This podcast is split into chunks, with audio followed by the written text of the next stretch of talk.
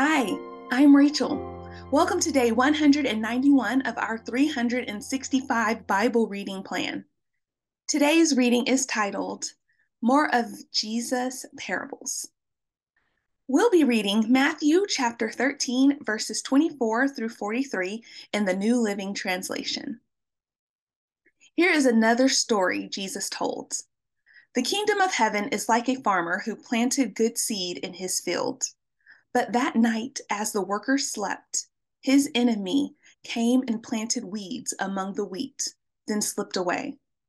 When the crop began to grow and produce grain, the weeds also grew. The farmer's workers went to him and said, Sir, the field where you planted the good seed is full of weeds.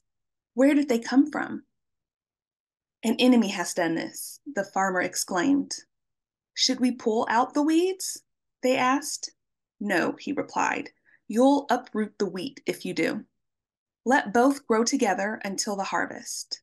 Then I will tell the harvesters to sort out the weeds, tie them into bundles, and burn them, and to put the wheat in the barn. Here is another illustration Jesus used. The kingdom of heaven is like a mustard seed planted in a field. It is the smallest of all seeds, but it becomes the largest of the garden plants. It grows into a tree, and birds come and make nests in its branches. Jesus also used this illustration. The kingdom of heaven is like the yeast a woman used in making bread. Even though she put only a little yeast in three measures of flour, it permeated every part of the dough. Jesus always used stories and illustrations like these when speaking to the crowds. In fact, he never spoke to them without using such parables. This fulfilled what God had spoken through the prophets. I will speak to you in parables. I will explain things hidden since the creation of the world. Then, leaving the crowds outside, Jesus went into the house. His disciples said, Please explain to us the story of the weeds in the field. Jesus replied, The Son of Man is the farmer who plants the good seed. The field is the world, and the good seed represents the people of the kingdom. The weeds are the people who belong to the evil one. The enemy who planted the weeds among the wheat is the devil.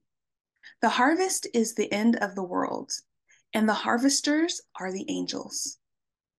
Just as the weeds are sorted out and burned in the fire, so it will be at the end of the world. The Son of Man will send his angels, and they will remove from his kingdom everything that causes sin and all who do evil. And the angels will throw them into the fiery furnace, where there will be weeping and gnashing of teeth. Then the righteous will shine like the sun in their Father's kingdom. Anyone with ears to hear should listen and understand. Thanks for joining us for today's reading. And remember, everyone has an invitation to sit at Jesus' table. We hope you'll find your story and purpose in God's story.